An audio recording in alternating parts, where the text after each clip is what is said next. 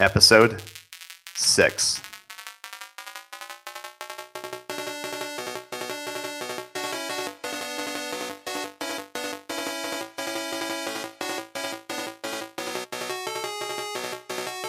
Oh, I know how I know. That's Yeah, you, you know what's up. and we will be editing that little bit there out.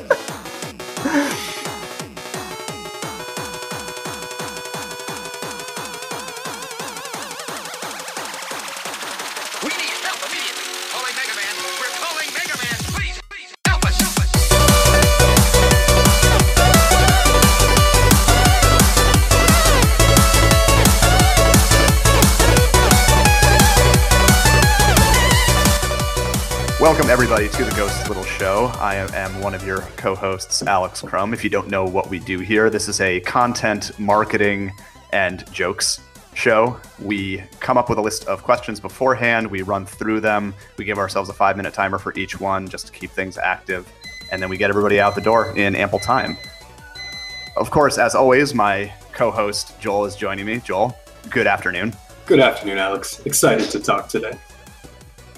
How is your morning? Excellent. I discovered that the local Chinese grocery store now stocks frozen durian. Excellent. And I discovered that it was daylight savings last night. Dude, this morning I woke up and I was like, "Well, I'm on the ball. It is 8 a.m." Yeah. I like come out to the kitchen, like, "Oh, it's sort of actually 9 a.m." So we've we've gotten nowhere, but we have we have fallen back at this point. Yeah. Let's start let's start straight in on our list of questions. I have a title for this episode, and I'm not going to reveal it until the very end. Maybe all of the questions will add up into something cohesive. Nevertheless, the first question on the list that we have here today involves moments in history and where we would have liked to have been at that given moment. Quite plainly, what moment in history would you have paid to experience? And that could be in the past, it could be happening right now, or, and I threw this in in all capital letters, or in the future. What moment in the future would you really like, oh man, I want to be there when that happens? Uh, what's on your mind on that topic? What would you have loved to experience in the past, present, or future? Okay, let's go two past, one future. So Two one past, thing two future. We'll see. Sorry. We'll see. We'll see if we get there.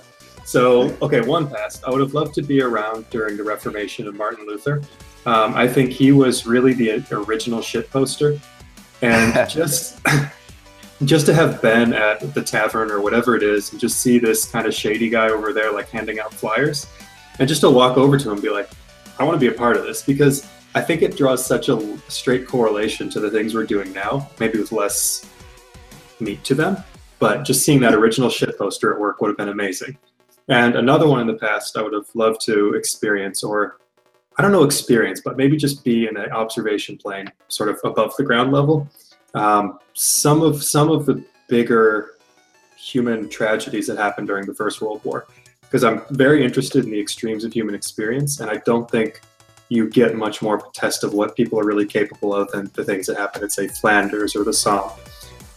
Future, I would love to, and I doubt it's going to really happen in our lifetime, see the first artificial general intelligence really come online.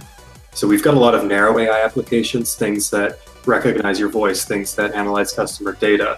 But seeing something that is truly independent, I think is going to be a huge moment in human history, and I hope I'll live to see it. If not, I would love to time travel to see it. You don't think that there's going to be the moment that they mention in the first Matrix movie when they say all of humanity was united at our greatest triumph at the birth of AI? You don't think that's going to happen in our lifetime? I have my doubts. I think there's an interesting uh, theory with that that the moment we create an AI that's actually artificially truly intelligent, sort of general purpose intelligence, the processing and the horsepower it has, we aren't going to get a chance to see what happens next because it's going to, the second it can self determine, accelerate into super intelligence. So it's, it may just be a fleeting moment. That's good speculation. What about I you? I spent part of this morning watching that movie Chappie on Netflix. It was uh, Neil Blomkamp's third movie, and it's all it's basically short circuit in South Africa. If instead of like a robot on treads, it was a cop drone on two feet, and it goes from like being a baby to being and he's being raised by wannabe gangsters, and there's all this self-determination and consciousness discussion going on there. It's not a terribly good movie.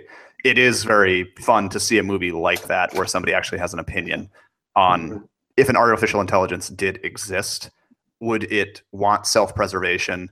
Would it like its creator? Would it latch on to other people as mother and father figures because that's what it's learning from? It's Yeah. it's got an it got an interesting uh, story, but it's not terribly good. I wouldn't call it a good movie. I heard an interesting metaphor for this where if we think about enslaving an artificial intelligence to benefit humanity, imagine if you yourself were enslaved by a society of 12 year olds and they wanted you to teach them how to farm, how to actually run society. Even if you had their best interests at heart, you would immediately start engineering a way to get out of your cage and get out there in the fields, get out there and start directing, leading, and eventually take over that society of 12 year olds. And an AI could very well go down that same path. Yeah. The AI, if it's anything like any other intelligence, would probably want to learn unless it looked so far down the line of its own programming and decided that learning everything is to no benefit of itself, at which point it would self terminate because it, it can discover, it sees the futility of existence. That's the first thing it decides when it achieves sentience. I think it's interesting because if you think about systems of incentives, people are pretty much motivated by sex, reproduction, and conquest. And if an AI doesn't have those inherent biological drives to create, innovate, and peacock, basically, like how do we direct its energies? Yeah. An AI wouldn't necessarily have the traditional uh, mindset of Eros or Thanos, the sex and death. What what do you do when you don't need to fight or fly or reproduce? Exactly. It doesn't even have to worry about food, for example, other than I suppose electricity. Maybe there's a shortage. I don't know. Yeah. But I think we're burning the clock here. Tell me where you would have been in the past. Yeah. Oh, I, I I failed to start the clock. To be perfectly honest, nevertheless, I will do it for the next question. It's a, it's Uh, my events, my events in human history. The first one that came to mind was I want to be there when Marco Polo showed showed up in China and saw all the technology that they had and the gunpowder and things like that, and he, just see his mind blown and be that clash of cultures and him just discovering, man, I am completely, we are completely two different uh, organizations of humanity on two different sides of the planet and then his little his little capitalist brain decides that he wants to lug all this explosive powder back across the entire Asian continent. And to what end? Like what's what's the thing that goes through that dude's head when he discovers there's an entire society? Yes, they knew they were there in China, but when they when they can shoot off fireworks and do things like that, what goes through somebody's head? I think that's an interesting discovery. I think it's somewhat analogous to us meeting an alien civilization at this point, because we pretty much know everyone other than some undiscovered tribes on Earth. hmm So to really have that Marco Polo experience, we would have to find someone out there. I think. want to believe at some point we will discover a form of teleportation or wormhole traveling. You know that part in Event Horizon when Sam Neill bends the piece of paper and then pokes the pencil through it, and then they do the exact same thing in Interstellar hmm because that's how you step through you step through slip space and end up somewhere else. Speed is not the answer in most cases. It's finding a way around the structure of the physical universe. I want to be there when we finally figure that out. Yeah, there's a uh, there's, I an, wanna see there's that. an interesting. Um, I think it's I don't know if it's the Long War, but there's like a future sort of military sci-fi book where they're kind of locked in this several thousand year interstellar fight, basically with another civilization. What they do is they during this thing basically they invent wormhole travel, they invent warp travel. By doing so, they don't really think of everything, and they start warping these ships further and further out into the galaxy. And each time, their dimensions change slightly. And by the time they've actually reached sort of their destination, their ships barely work because all the screws are a nanometer off throughout the whole superstructure. Hmm. I would love to see really, like what the what the what the what the real process would be. So hey, I'm I'm there with you if I get to pick a second future destination. Yeah. That's awesome. Let's move on to the next question. Let's do it. What singular experience in media demands attention today? Is it sports? Are there is it video games? Is it the movie experience? Is it a music experience? Is the is it the experience of traveling to a particular location? What singular experiences in on earth right now demand attention for maybe for you and I or maybe for the general public, but I'm curious about what out there says, "Hey, this is happening right now." and you have to pay attention to this. My my opinion, I think geopolitics. Um, if you look back through history, say in 1917, when the Germans exported Vladimir Lenin or whatever his first name was to uh, to the Rush to the Russians, in the age of Twitter and the age of instant information, that probably wouldn't have been able to fly under the radar. And you know, if Lenin hadn't been able to be secretly inserted into the Soviet or into Russia, we wouldn't have had a Soviet Union, we wouldn't have had the rise of communism, etc. So I think our ability to instantly communicate geopolitical events and the grand happenings lets us get a much closer grip on what our near future is going to look like. You don't think that the Super Bowl is an experience that demands your attention? Man, the only thing I know about football anymore is the, uh, the virtue politics that are rampant. That's Oh, uh, man. not a sports guy. Yeah.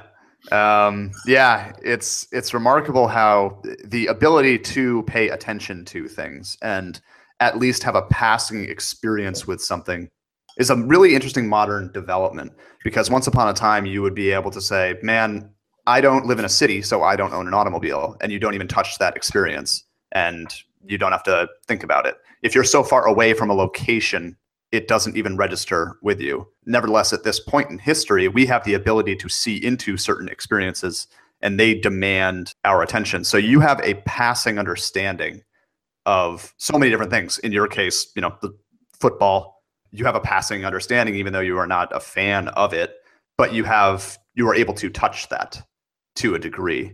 I think it's alarming the way that at any given moment you have at least a 5% understanding of, oh yeah, I heard that that is I heard that that is going on. Like you and I know that the state of California was on fire recently um, because of because of wildfires, or we know that Papa John's left uh, as the official sponsor, pizza sponsor of the NFL because of whatever reason or another. Whether or not we are actually fans of football, we do have an understanding of that because we are so plugged into the experience sphere, demanding mm-hmm. that we that are happening. We can't help but experience all of this stuff.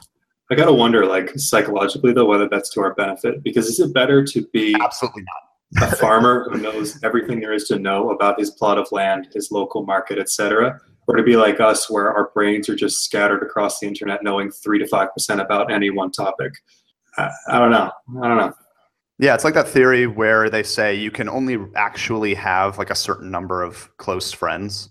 You Mhm. just can't, as a human being on Earth, with the no- amount of oxygen passing through our brains and the ability to remember so many things, whether emotional or otherwise, you can't actually welcome in friendships a certain number. How do we exist when we are have all of these experiences pressed upon us from afar when we were normally probably built to live within a community of 120 people our lives. That that 80 miles around where we live is about all we're supposed to supposed to experience. You know samwise had never gone past never gone past farmer maggot's farm at the beginning of the fellowship of the ring and then the moment he steps past the scarecrow it's the furthest he had ever been from home before. Shouldn't we be living the hobbit existence right now? Man, I got friends back home who do live the Hobbit existence, and I gotta say they seem satisfied. Yeah. Whereas I'm constantly seeking and wondering and looking. I don't know. I, I Yeah. think I think it's a pros and cons sort of thing. Yeah, I I think um, the more you learn, the more you got to know. You have to educate yourself. You can probably condition yourself to turn off that need. Once you start knowing though and learning things, you a human being or perhaps any intelligence is inspired to continue learning and you got to know more. You got to know about every little bit of the universe around you. That's kind of exciting. It is. It is. But unfortunately, that gets hijacked by our modern social media tools, et cetera. And they're like, hey, you need to know every little thing going on in politics. Check this out, check this out, check this out. And at the end of the day, you're like, did I learn anything that really benefits me or makes my life better? I'm not sure. Yeah, you could spend a lot of time reading the Washington Post or or any newspaper a couple of times a day, but uh, news still only moves as fast as people. There still isn't any what we would call a concrete news story. It takes like a week or so for us to have the full picture of anything truly cohesive. I would say that if we could just limit our lens into these places so we don't keep checking these different channels, you'd probably have greater mental health. I mean, I put my phone on airplane mode a couple night, a couple hours before bed. For me, that's been very beneficial. I think it's just taking some small steps in your life to really sort of be self-aware of the situation we find ourselves in.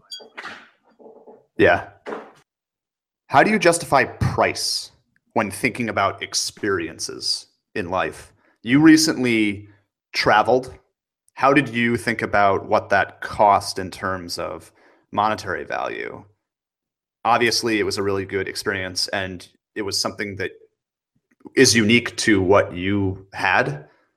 How did you how do you think about price when it comes to certain experiences, whether it is travel or whether it is uh, just going to a concert somewhere or going to an event or you know obtaining something that you enjoy experiencing? How do you think about price when these things come along?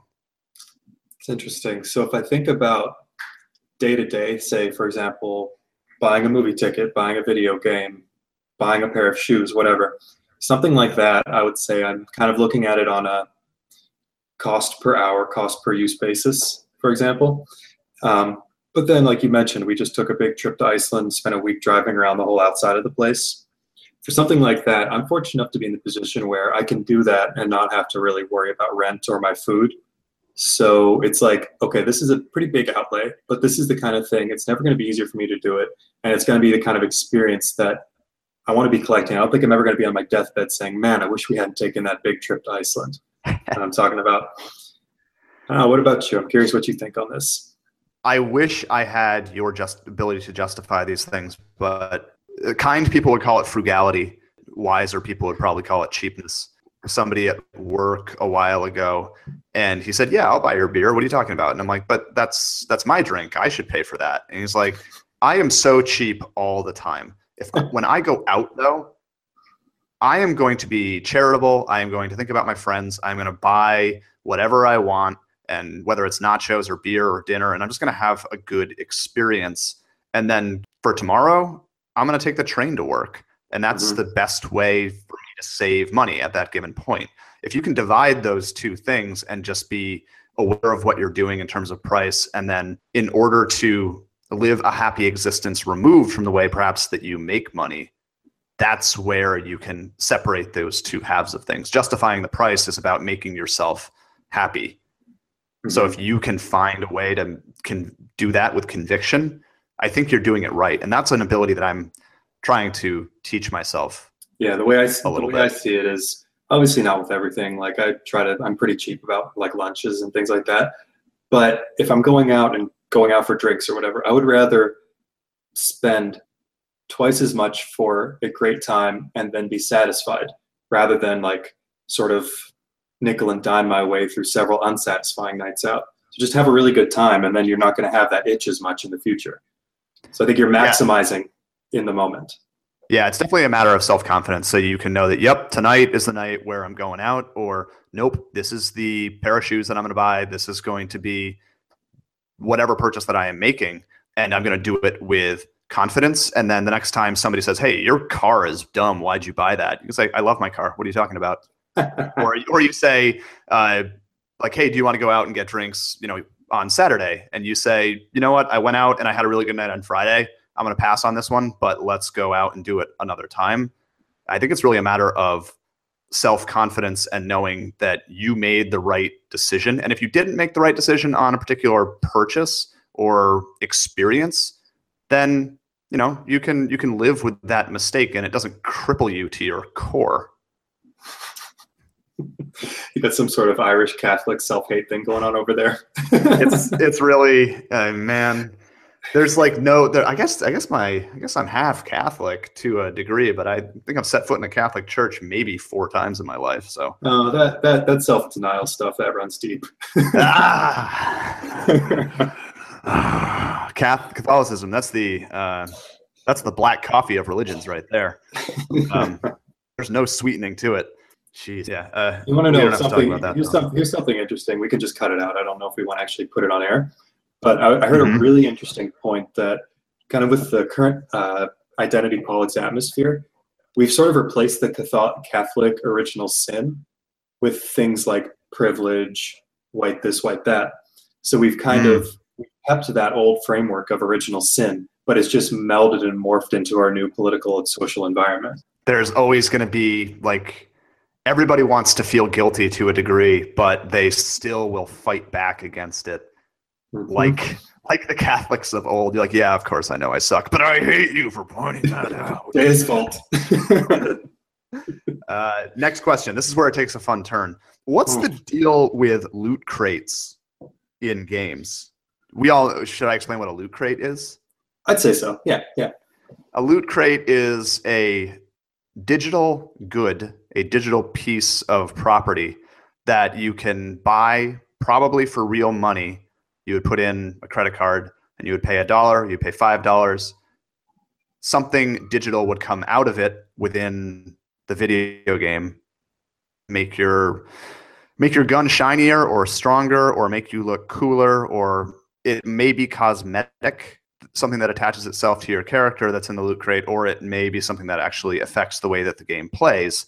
Nevertheless, there's a lot of this stuff going on in particularly very large budgeted games at the moment, and they've been popping up in a lot of them. Eh, They've been in uh, the Middle Earth game, Shadow of War. They've shown up in Battlefront 2. They've showed up in Call of Duty. Anything that is costing a lot of money to make seems like loot crates are showing up in there. My questions are: Are loot crates gambling?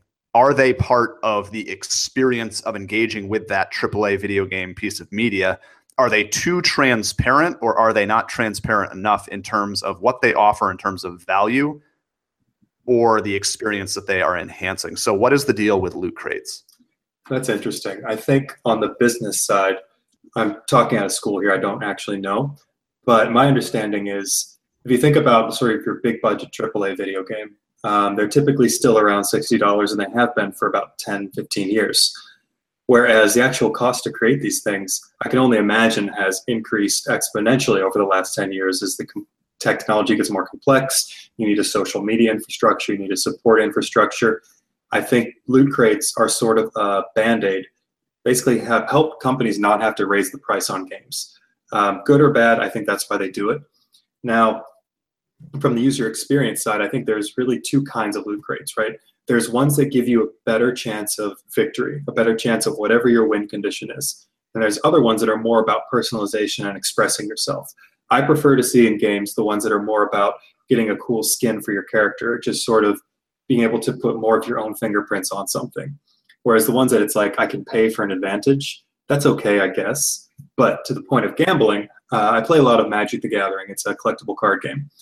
Something I don't see as much in the loot crate industry is expected value. So typically, if you're looking at buying a booster pack, which is like 15 random cards for like any card game, you can go online and pretty easily figure out what your true expected value for that pack is. And obviously, there's going to be variance because it is random, but you kind of know what you're getting into. You know the likely outcomes. I don't think there's that kind of transparency yet with loot crates, which is why I think they they hem a little closer to gambling than any sort of investment or rational decision. I'd be curious what you think about this, though. I think they are becoming more and more a part of the experience of participating in the ecosystem that is the larger games. And exactly like you said, when we moved from PS2 and Xbox up to PS3 and Xbox 360, the price of games rose from about 50 bucks to about 60 bucks. High definition assets and employ an entire team to maintain the infrastructure of a modern game is exponentially high. It's not just a bunch of people in their free time, like a, a squad of 30 people putting together a video game at this point. It's teams of 300 building Assassin's Creed to support what you expect, the level of fidelity that you expect in graphics and storytelling and engagement requires a lot more funding at this point.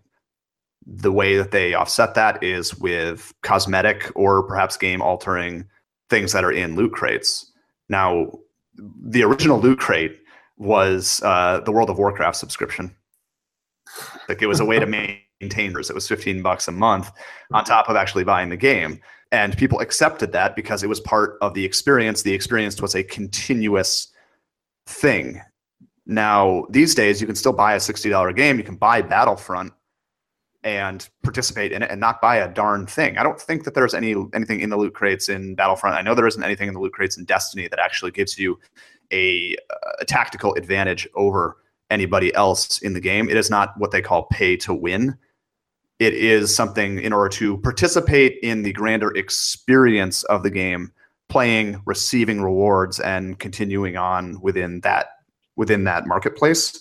I think loot crates are a little bit more part of that experience. You would feel weird if you didn't buy them on occasion because your character would probably look a little bit drab.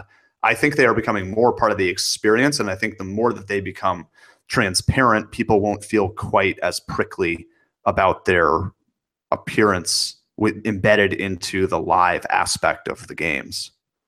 So you think you think something? I don't know. Maybe it is too meta, but just an idea of what the drop rates are. So if you're looking for the BFG 9000 out of it, it'd be interesting to know like my chance of getting this are two to three percent, and then that would let people push back a little bit if they're like that's just too low for what I'm spending here.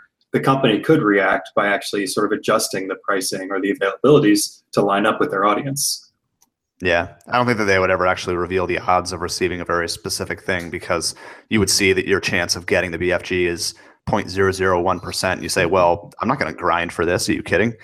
Yeah, that's that's a longer a longer discussion, but it leads directly directly into the next thought that I had. Uh, recently, Activision, the publisher of Destiny and Call of Duty, has received a patent that can funnel players toward game situations where their microtransactions or their or their loot crates or what have you, where those purchases are basically teed up, meaning that they can matchmake somebody into a game situation where their microtransaction, either something that they just purchased or something that they have shown interest in, are kind of fed.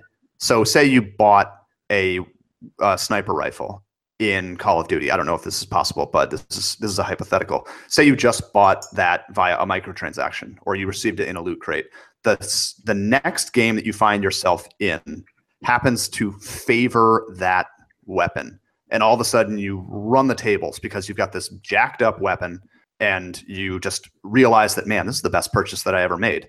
They received a patent to introduce that type of motivational matchmaking What's more, they also might put you in a game where if you have demonstrated that you have a uh, predisposition to uh, a, ter- a certain type of game, like you always want to go close range, you always want to use a shotgun, they may hmm. match you with somebody who is particularly good at using a shotgun in hopes that that person may coach you to learn that skill better. And maybe that person also has a weapon that they got through a microtransaction as well.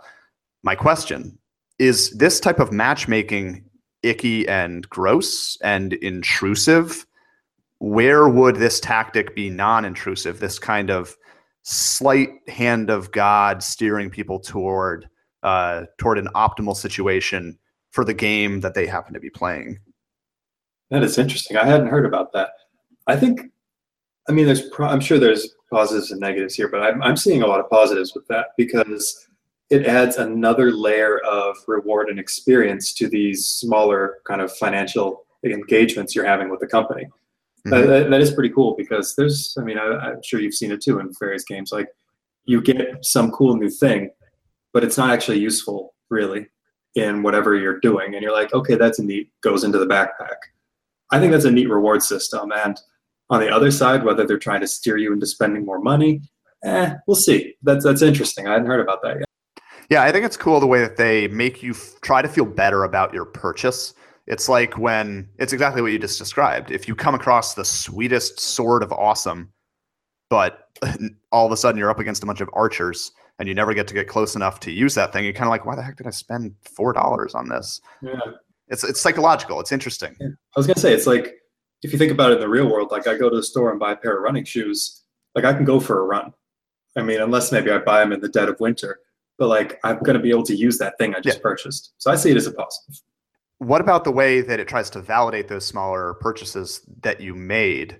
Um, do you think it motivates a certain type of addictive personality to like, wow, all I have to do to get through to this particular situation is pony up, you know, a dollar ninety nine for uh, a little bit of a power up, and it's you, man. Knowing that this exists would drive me insane because if it didn't put me in an optimal situation for the thing that I just purchased, I'd be like, where the heck is my learning algorithm that makes me feel good about myself? Where's my sword fight? I think, man, I think there's really two levels to it. There's like adults who can really figure this stuff out and kind of see behind the curtain a little bit. But then you've also got kids playing on their parents' phones where like they already have situations where kids are spending a thousand bucks on super gems or whatever. And the parents like, what Mhm. just happened? Imagine if that kid had another layer of addictive signaling built into it.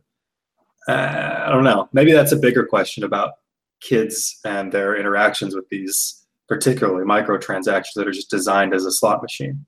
What if they had the equivalent of like an air marshal somewhere inside of the game and they're just like they're plants from the publishers and the moment you you get you get matched up with somebody it's like hey there young sport. I see you have the shotgun plus two of shining. Let's see how i'm going to coach you on this. Wow i met a stranger online and he's going to help me get really good with the shotgun. I feel Hello, really fellow. really good about this. And then it's like oh and then, and then, then the lone ranger rides, rides rides off into the distance and you're like oh man that guy was so like, don't forget to buy he your keys. for freaking activision or something like, hello, fellow children. yeah hello there. Like oh wait that was just steve buscemi in a backwards baseball hat. Man uh, when do you you can't see these people. You can't you think you have transparency and all of a sudden this whole thing starts turning into a weird uh, a paranoid stage play. Um like man this is this is getting fascinating. I think I think with the transparency and speed of information now, there's a lot more checks and balances there because you know one weird tweet from somebody implying something's amiss, and you could suddenly have an entire player base mad. So I think Yep. they do self-police to some extent. yeah especially considering if there is overbearing loot boxes right now games will get review bombed on steam which i think is a ooh, that's a longer debate i think Uh. that's weird and gross um, but we we can talk about that another time make make a note of that we'll, we'll talk about talk about that another time Yeah, the reviews Um, industry. Oh god i oh man P- fans interactions with what they what they want to be to consider like honored by uh, review scores and things like that are just like ugh, god what, what are we even doing here anyway um, while we're on the topic of how we participate with pieces of media or pieces of entertainment Sure. I want to talk about VR for a quick moment. What is VR the future of? When it can simulate an experience, what is VR the future of? I think the easy one is the future of gaming. Um, I mean, if you can get over sort of the adoption costs and everything and getting people bought in, I think it really will kind of lead the way. For example, I very recently discovered one of my friends owns an HTC Vive, which is one of the main VR headsets. I've been over to his place a couple times to play with it, and while the technology's not there yet, the resolutions are kind of low, games are a little clunky. Like it's, it just looks like a look at the future. It's really, really cool. Now, for things outside that, I think it would be great to see some sort of historical records done in VR.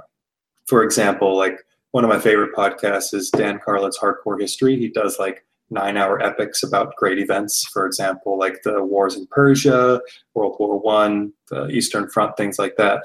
If you could take that long form storytelling and create an immersive sort of three dimensional experience along with it, that would be amazing. I mean, that may be something more niche. And I don't, I don't know, man. There's it's a it's a quite a frontier, and it's hard to really nail down. I'm curious what what you're looking forward to. I I think if video games can become art, then let's compare them to film because they are a visual and audio medium. They are very similar in that case. People started thinking about okay, Citizen Kane was probably the movie that made everybody sit up and realize, perhaps a little bit after the fact, that film was a medium that is incredibly powerful. Everybody wanted to know what the Citizen Kane of video games was. That's a long debate because it has to take into consideration what Citizen Kane was when it entered into the arena of film and also what the legacy of Citizen Kane has become as a movie. What I'm wondering about now, what is the Citizen Kane of virtual reality going to be? Because have you, you have you seen Citizen Kane? I haven't. the interesting thing about Citizen Kane is well, there are a couple factors. One, it was the passion project of an outsider of the industry. So Orson Welles, somebody who hadn't made a movie before, made a movie. Um, it played with the narrative structure way that no one had thought a movie could. it included very what we would consider today to be modern cinematography, placement of the camera, how the hmm. camera moved, how characters sort of danced around with the camera. It did it in ways that older films where the camera was often static and basically just shot stage plays. Citizen Kane got around that and it kind of helped to pioneer the visual language of movies as we recognize it today. VR right now is trying to simulate either a human experience or plug a video game into some VR goggles. What is going to happen when somebody, an outsider of technology, an outsider from the the audio visual medium, you know, maybe a non-developer or or maybe it is a, a coder of some sort, that person comes in and does something that we have never thought of and creates an audio visual interactive experience in virtual reality simulating an experience that nobody has thought of before. And we might not know it's happened for for 20 years after the fact the same way that no one really realized what citizen kane had done until 20 something years after the fact because of you know there's a longer story about a media magnate burying citizen kane because it criticized a newspaper that he owned. That's a longer story. Um, look up citizen kane kids. Look it up um, and the legacy of citizen kane. But i think we are going to have to wait for an outsider to enter into the VR arena to do something weird, remarkable, and cool. Yeah, I think that's a good point. I think right now VR is pretty much just for gaming enthusiasts. I know they do porn in VR. I think there's some movies that are experimenting with VR. I'm not Yeah. sure what the killer app's going to be or like that paradigm shift. I, it's something we have to keep an eye on, really. Yeah, I'm not entirely. I'm entirely interested in like what a movie director, like an established movie director, like uh, Alejandro Inarritu, the guy who directed Birdman, I think is making a VR experience. I think Danny Boyle, who directed Slumdog Millionaire, is working on some VR stuff. I'm not terribly interested in what those folks have are trying to do with it. I want to know what like Imagineer would make uh, for a Mhm. VR experience. Somebody with just like an outsider perspective. Mhm. Um, that'll that'll come, but I think I think it's something to definitely keep an eye on. yeah, I would love to see Hardcore Henry 2 in VR. Uh, man, when I went to Rome uh, last year, uh, I was in a taxi from the airport going into the city for the first time, and I was nauseous and jet lagged, and I, was, the taxi was unlicensed, so I thought I was going to be mugged or killed or something like that. Perfect. and all of the billboards and all of the bus signs were ads for Hardcore Henry, but in Europe it was released as simply without the Henry. and the, the poster was just an upside down shot first person view of two du- of a dude shooting two guns and i have never seen the movie at some point i probably will but i was so nauseous and so jet lagged and so scared that that is forever going to be my association with the movie well, um, you'll be happy to know the movie is somewhat nauseating. So, I, I mean, you can you can find it streaming anywhere. It's, it's Yeah. pretty cool. Definitely worth a watch. yeah i think it's i think it's on showtime like i'll i'll look that up on the app Yeah. um what experiences have we been robbed of in modern times what experience have we robbed ourselves of I can only speak for us coastal dwellers, Hmm. but uh, family and like a real community. Hmm. Because for me, I have a bunch of acquaintances in passing. I have some friendships I'm developing, but I don't have really around here, at least, that support structure where I can be like, I gotta go watch my cat. Like Hmm. it's it's a production to figure that kind of thing out. So like as we get more disparate, we get more information, we get more opportunities and access. We sort of leave behind the small town. We leave behind that the people you've known since you were a child, where you can really have someone who knows you as well as you know yourself, outside of like maybe your spouse. it's weird the way that the more we have, the less we trust people. You just said that there probably isn't anybody really in the area that you would say, "Hey, man, I got to piece out. Uh, something's come up. Can you take an eye, keep an eye on my cat?" On your whole Twitter feed, how many people in there? How many people in your text messages recently would you trust to like come and keep an eye on your cat? You know, the experience of of knowing that there is a community of people potentially looking out for you. I guess we have been robbed of that. Yeah, to some degree, to some degree. And then also, I think there's a certain level of, I mean, maybe this is rose tinted glasses, but a certain level of peace that it seems like the previous generations had, where now we have such an influx of information. And I'm like, oh boy, is Antifa going to burn down Boston? Where in the past, people are just like, how are the potatoes doing? Like, how's, how are my kids? Uh, Yeah. What What about the second question? Have you, on purpose or otherwise, robbed yourself of a particular experience? I think there's a certain element of maybe surprise that you don't get anymore. Because I would imagine, like, I Hmm. wasn't around for it, but like when the first Star Wars came out, people maybe saw a trailer and they're like, oh, maybe I saw Mark Hamill in something before, but like, this looks cool, let's go see it. Whereas now you have whole scenes are spoiled, you have reviewers getting a hold of the movie beforehand, you have deep knowledge of all the actors and what they've been in, and they're, they've already done interviews about their characters and their roles. It seems like there's a little less kind of going into things blind, which, you know, it's good and bad, I think.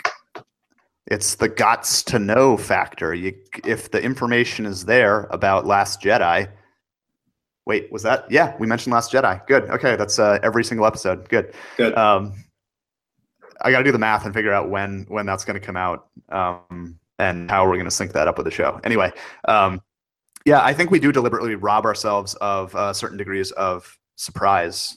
I went and saw Thor Ragnarok yesterday, and I Mhm. knew that Sam Neill was somewhere in the movie, and I was looking for him the entire time, and I couldn't find him. And then I had to read up on it later because I'm a moron because I had to know.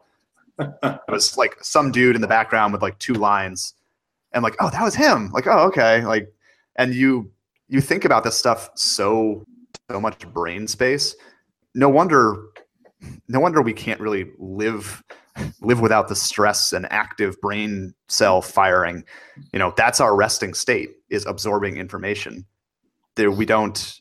The experience of quiet complacence has kind of uh, faded away from us in modern times. I guess that's my my response to the to the first question. What Yeah, experience have we been robbed of? One thing I would recommend if you haven't tried it yet is find like a, a float tank place somewhere around where you live.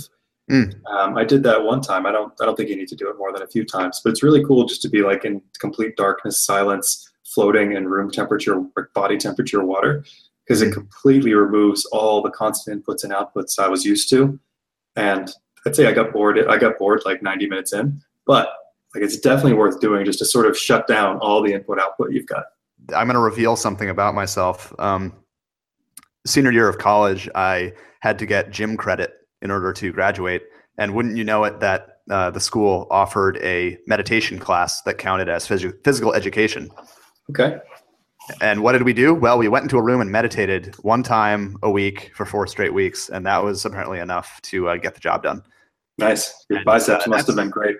yeah well that's why that's where i learned a little bit about about meditation and man it's it's real that kind of sensory uh, ta- tapping into that is a, is the real deal so if anybody uh, is flippant about whether or not you think that you can calm yourself down with a little bit of instruction you can discover a lot about how to m- remove your brain from your body to be perfectly Mhm. honest And I think there's a pretty decent app infrastructure now for meditation as well. So you can get guided experiences with journals and cues and things like that. Totally. Yeah. Shifting gears one more time. When is content the experience? Capital T, capital E. When is content the experience? I'm thinking now of Destiny, Ghost Recon, Wildlands, The Division, these act, more active MMOs, if we're being perfectly honest with ourselves. Right now, BioWare, the creators of original Baldur's Gate, I believe, and also more recently Mass Effect and Dragon Age and, and that stuff. They're working on their own their own cool, persistent science fiction blaster piece. These are continuous content as a service devices. They aren't necessarily difficult to engage in. There's nothing in Destiny that's really hard, um, but nevertheless, you want to engage with them because they are living worlds from your perspective, what entity do you either fear or hope will adopt this delivery method, this content as an experience? What form do you think that might take? Do you think it's going to be limited to a video game, or do you think there's a, sort of a, a untapped pasture with this? This is the content, and just being around this content and living within this content is going to be the experience. I mean, it seems like pretty much everything we engage with now is just full of quote, quote content. Whether you're trying to like figure out who's going to do your HR work, they're going to send you a white paper. I'm not sure, man. Maybe, maybe you kick this one off. I think we are. I think. Well, you you you you said it correctly, and I think you win the prize. Um, Uh, everything is content and everything is a service at this point. Um, people want recurring revenue in their companies. They don't want to have to f- sell uh, 10,000 widgets a year to keep the lights on. They want 10,000 people to subscribe to the widget subscription. That's why they wanted uh, everybody who bought CDs at Suncoast to subscribe to Entertainment Weekly instead of buying the new Smashing Pumpkins CD, because a recurring revenue stream is more predictable and wouldn't you know it if the if the markets love something that's a little bit more predictable. I think it's interesting the way that it has permeated our entertainment, the way that we interact with um, a world experience. And I, I guess I'm going to touch on World of Warcraft again Sure. because that was content and it was also a service that you had to pay for on a regular basis. I think it's just interesting that we have to let this stuff kind of be around us at all times. A lot of people, I'll use Destiny as an example this time, when there isn't new stuff to do in Destiny, when people have completed all the content, they get grumpy like little sugar deprived children and they want there to be more content. What do I want to adopt this delivery method? I think there is a future form of entertainment that is a little bit more multimedia that I would like to to have this happen. It's it's really difficult because there's always going to be different arenas that certain pieces of media work better in or worse in. You wouldn't necessarily want to have to go to uh, Thor Ragnarok, the live show, to get part of the story of that, and then go see the movie. Um, and it's all included in the subscription to the Marvel movies that you bought. I think there is a version, a multimedia creative vision that may exist at some point, and you would go to the equivalent of Spotify for one part of it, go to the equivalent of Netflix for another part of it. You would play the game, and if you had a really smart, cohesive vision for it, I think there is a future to be had there. The content as an experience, content as a service. My, my, my temptation is to jump back to a Star Wars based example, but I'm not going to. Uh, hmm so, granted, we're doing a podcast. I'm also a big podcast listener. Um, there's like a little sort of comedy podcast ecosystem in LA right now that's really thriving, right? So it's like the Joe Rogan Experience, Tom Segura's podcast with his wife, which is called Your Mom's House. You've got like Bert Kreischer, Bill Burr. All these guys now are doing podcasts along with stand up. So they've kind of grown from like you might just see them when they come to your local comedy club to now you've got their Netflix special, you've got their podcast on Instagram. They're doing prank wars and just doing them like 60 seconds at a time. You know, they sell fun T-shirts that are like tied into the various like in jokes that come through on like three different podcasts. You have to like piece it all together into one experience. It would be cool if, for example, if I'm a big, uh, say, Game of Thrones nerd, I could have like a ten dollar monthly subscription. It's like anytime a Game of Thrones game comes out, anytime there's a new book, anytime the show is on air, I kind of just have all of this stuff because it's no longer enough to just read the book, right? Everyone wants to have a show, a podcast, an after show. Like it's getting easier and easier to just totally geek out and deep dive onto any one thing that you might be interested in. Yeah, I am really excited for that kind of future. I think it's going to be tricky because no one wants one one particular person to be the creative vision that binds all of that stuff together. Um, because that means it's harder for other people to do okay with that financially. The reason the Marvel movies have succeeded is because one guy is basically the producer of all of it, and he maintains the whole creative vision and the business side of it. Um, I don't know how creative he is terribly. I think he's just a really good people person. He's a good Yeah. organizer Great Um, organizer. because if you if you think about, it, they have the showrunners for the Game of Thrones show, and then they have George R. R. Martin, and then they have all the people who are developing the video games for it and the board games for it, and and everything in between. It's difficult to say to have an overriding god figure of this creative venture who says, Mhm. "This is how it's going to be. This is how all this stuff connects," and I'm everything comes across my desk. Right. And if that ends up being Yeah. some middle manager, it's going to be super lame because Yeah, you're like the Marvel movies. Hell, there you go. I mean, Yeah. the Marvel movies are formulaic, and I think there's a certain like they kind of get a pass because of nostalgia, and it's just another American religion.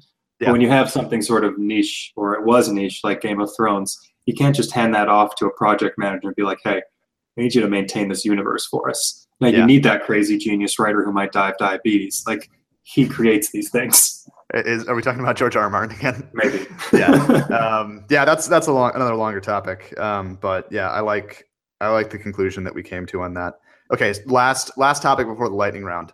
What will be the next vinyl record revival experience? So, what have we engaged with that's just grown so far beyond its roots? And we would want to re- we would want to regress to perhaps the original vintage form. What out there is begging to be what what interactive piece of something, what experience are we begging to have returned to us? Big question. I I don't mean, I think would- it's going to be. It's not like the landline telephone. It's not No. something you wouldn't give up the.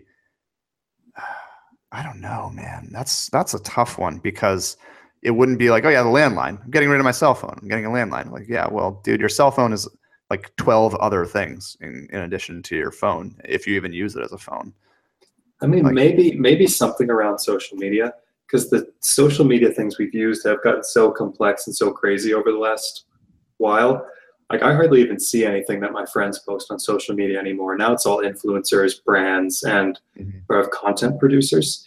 I'd say there maybe there's a spot to just get back to basics. Like remember when MySpace was like first getting popular? It was just like you and your friends like putting up what song you were listening to because it made you look really thoughtful, things like that Yeah. you don't get that much of that anymore. Now it's like, oh God, what what happened now?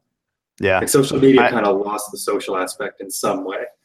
Yeah, I, I remember reading something a long time ago about what Twitter is, and the person said that Twitter is you posting your text message conversations that you are having with your friends because they're funny. Like, originally, originally Yeah, that's what Twitter yeah. was. You're like, like Joel's a moron. It's like, okay, great. Like, and you're just putting that on Twitter because, like, haha, let's let's let everybody else laugh at how stupid our conversations are yeah. um, but then it turned into something more. Um, but I think you're onto something in terms of uh, the way that we communicate with people, and I think that the the intimacy that has been lost with communication over social media, maybe we go back to. Is there ever going to be a world where we decide that no, texting is stupid? I'm going to write a letter. Uh, I don't know, man. I mean, wedding invites still do that, right? Yeah, Uh, I think Yeah. one of one of the podcasters I'm a big fan of, Ari Shaffir, kind of a weird dude, but he's completely abandoned the smartphone and now he has like a Nokia flip phone. Hmm. And all of his conversations now are voice conversations. And he's had some interesting things to say about it that it's like there's a lot more depth and connection when you're actually just calling people to talk to them. And I think even even podcasting is sort of a throwback because in your daily life now you don't sit down with somebody and have an uninterrupted hour conversation about interesting things. Maybe you have an hour long meeting about what your calendar looks like but you don't ah. just sit down and talk about a variety of things that are a little more close to the heart. So i think we already are seeing just a little bit of that return to long form but it'll be interesting to see where it goes from here. Yeah, I think this podcast with you and I kind of grew out of our love of derailing meetings that we were sitting in. yeah Like, Yeah. uh, I'm sick of having this uh, formal conversation. Let's see how badly we can get this off track. All right, dude, tag in. something something star wars yes, something, something. Rogue One. Um, yeah, I think uh, the vinyl, the vinyl record was us realizing that we wanted to uh, hold something physical Mhm. a f- piece of physical media, and there's a there's a fragility to to a vinyl record. There was also uh, a little bit of personality uh, of building a collection of physical stuff, and when we own so much so many digital goods, which is something that we've talked about in this episode, uh, having a physical piece of media was kind of a nice little throwback. Oh yeah, dude, realize I'm, I'm holding I'm holding magic cards right now. They're made Yeah. of paper. They're mine. They get Yeah. beat up. They get worn. I'm like, I remember when I got this. I remember where I put this. Nothing Yeah. on my phone has that kind of record on it, really. No, I, I wrote an article uh, a while, uh, about a month or so ago, um, because Aziz Ansari, who is the creator of the Netflix show Master of None, he was also on Parks and Rec. He said that after season making season two of Master of None, he got rid of his smartphone, and it's like, well, yeah, dude, that's fine for you because you're on the cover of G- GQ and you have a Netflix show and you can you win you win awards. Yeah, Uh, like he, could- he could just he could just Yeah. disappear and he'd be fine. Yeah. Yeah, Christopher Nolan, uh, you know, w- the highest paid director in the world right now, probably, probably going to win an Oscar for Dunkirk. He doesn't have uh, a cell phone. I don't even think he has email. Um, But here's the question: How many assistants does he have? exactly. He's got a bunch of dudes following him around. have smartphones. like reading reading his emails and saying, uh, here's here's what somebody emailed to you. Do you want this much money or do you want more money? He's and he's "I like, yeah, I don't, I don't have a smartphone. uh, I want I want more money for more Batman. Somebody get me Tom Hardy. I want to put him in a mask and let bring him back. Bring him back.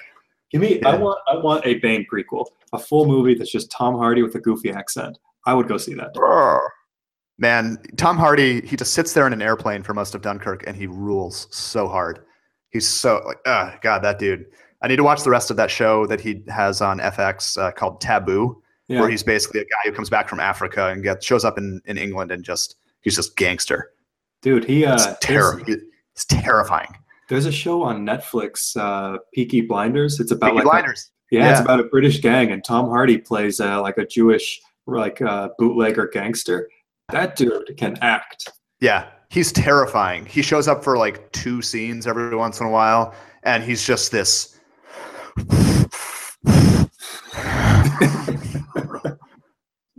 right.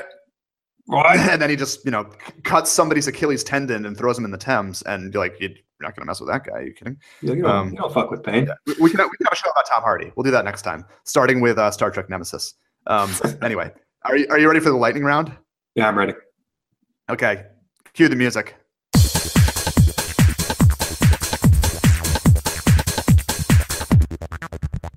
The lightning round. You have one. You get one adjective to describe the following experiences, and I'm going to throw them out there. I'm going to try to answer as well because that would I'll be say unfair. mine, I don't you want to say yours. But yeah, yeah. Um, one adjective to describe the following experiences.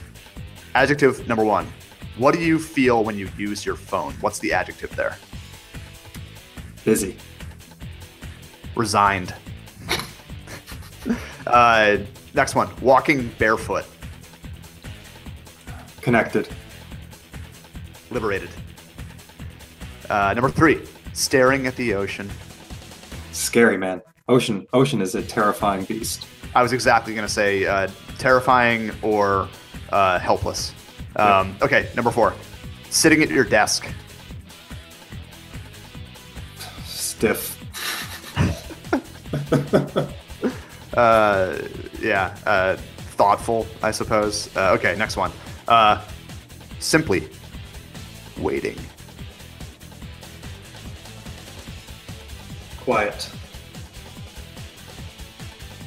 Oh man. Uh, uh, uh, anxious. Uh, there we go. uh, next one. Uh, petting your pet. Proud. Yeah, joyful. Yeah, my cat's a shit. Competitive video games. What do you feel when you play competitive video games? Flow. Incomplete. I'm gonna, Uh, I'm gonna have to get some clarification on that one. What do you Yeah. mean? Uh, it, I feel I feel like I should. I know what I'm supposed to do, and I know how I ought to execute it. But um, or in, maybe incapable, because I can see I can see it, but I, I have trouble executing. I, I guess my hand-eye isn't quite there. Uh, non-competitive video games. Relaxing. Just kick back, slash up some monsters as Geralt, call it a day. Yeah, I'm gonna go with relaxing as well. But ah, man, um, I'll say transported. I suppose. Um, if if it's going right, I think that's where I would want to be. Um, competitive sports.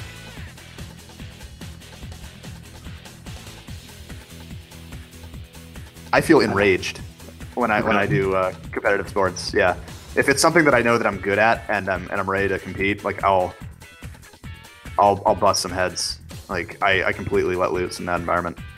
I used to I used to kickbox and I did some smoker fights, and I think that one it's like a a feeling of completion because you spent three months running up hills and just busting your ass, and then it's like win or lose, I've completed this thing, like I've done it.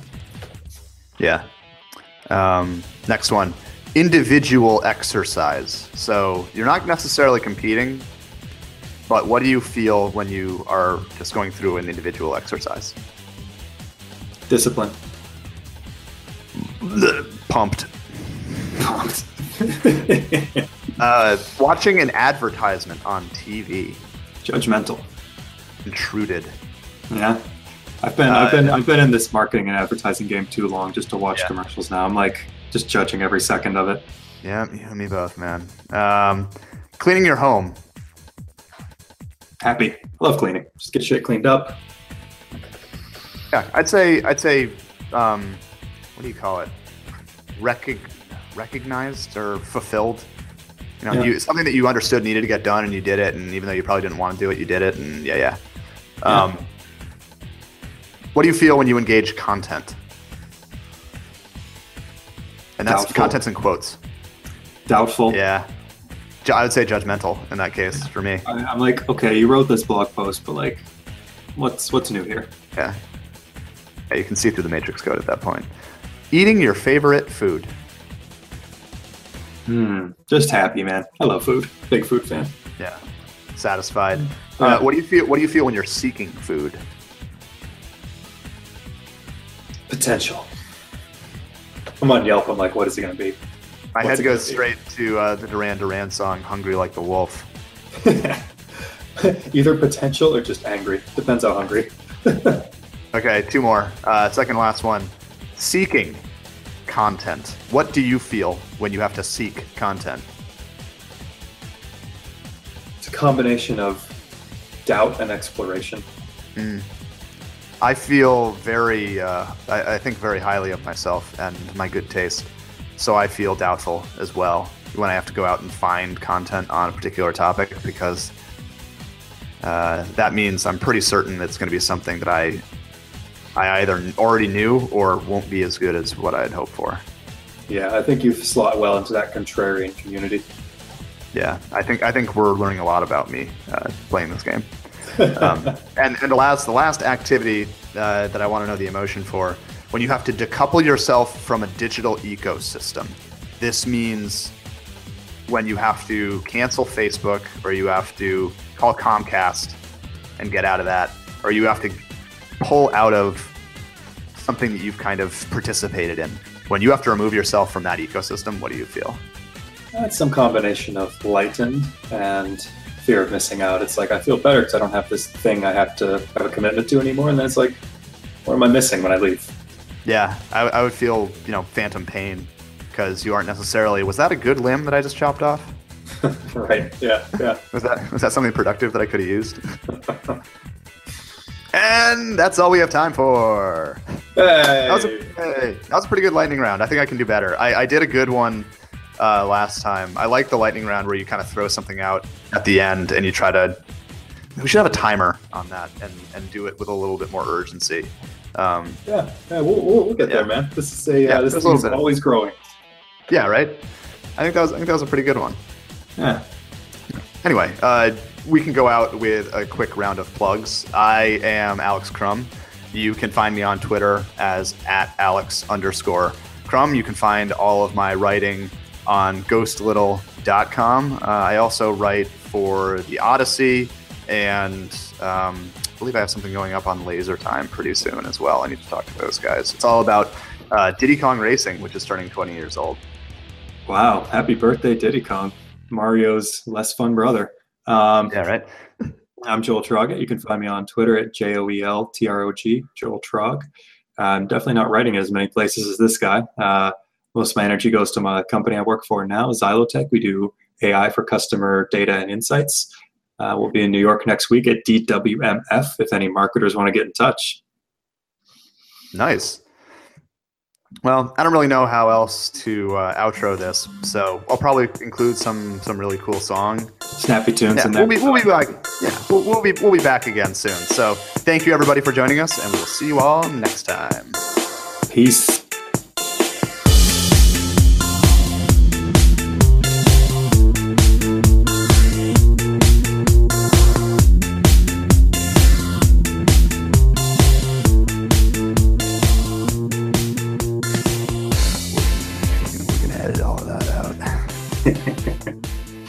They're gonna they're gonna think we've got our shit together. We're gonna edit all this stuff out. Um,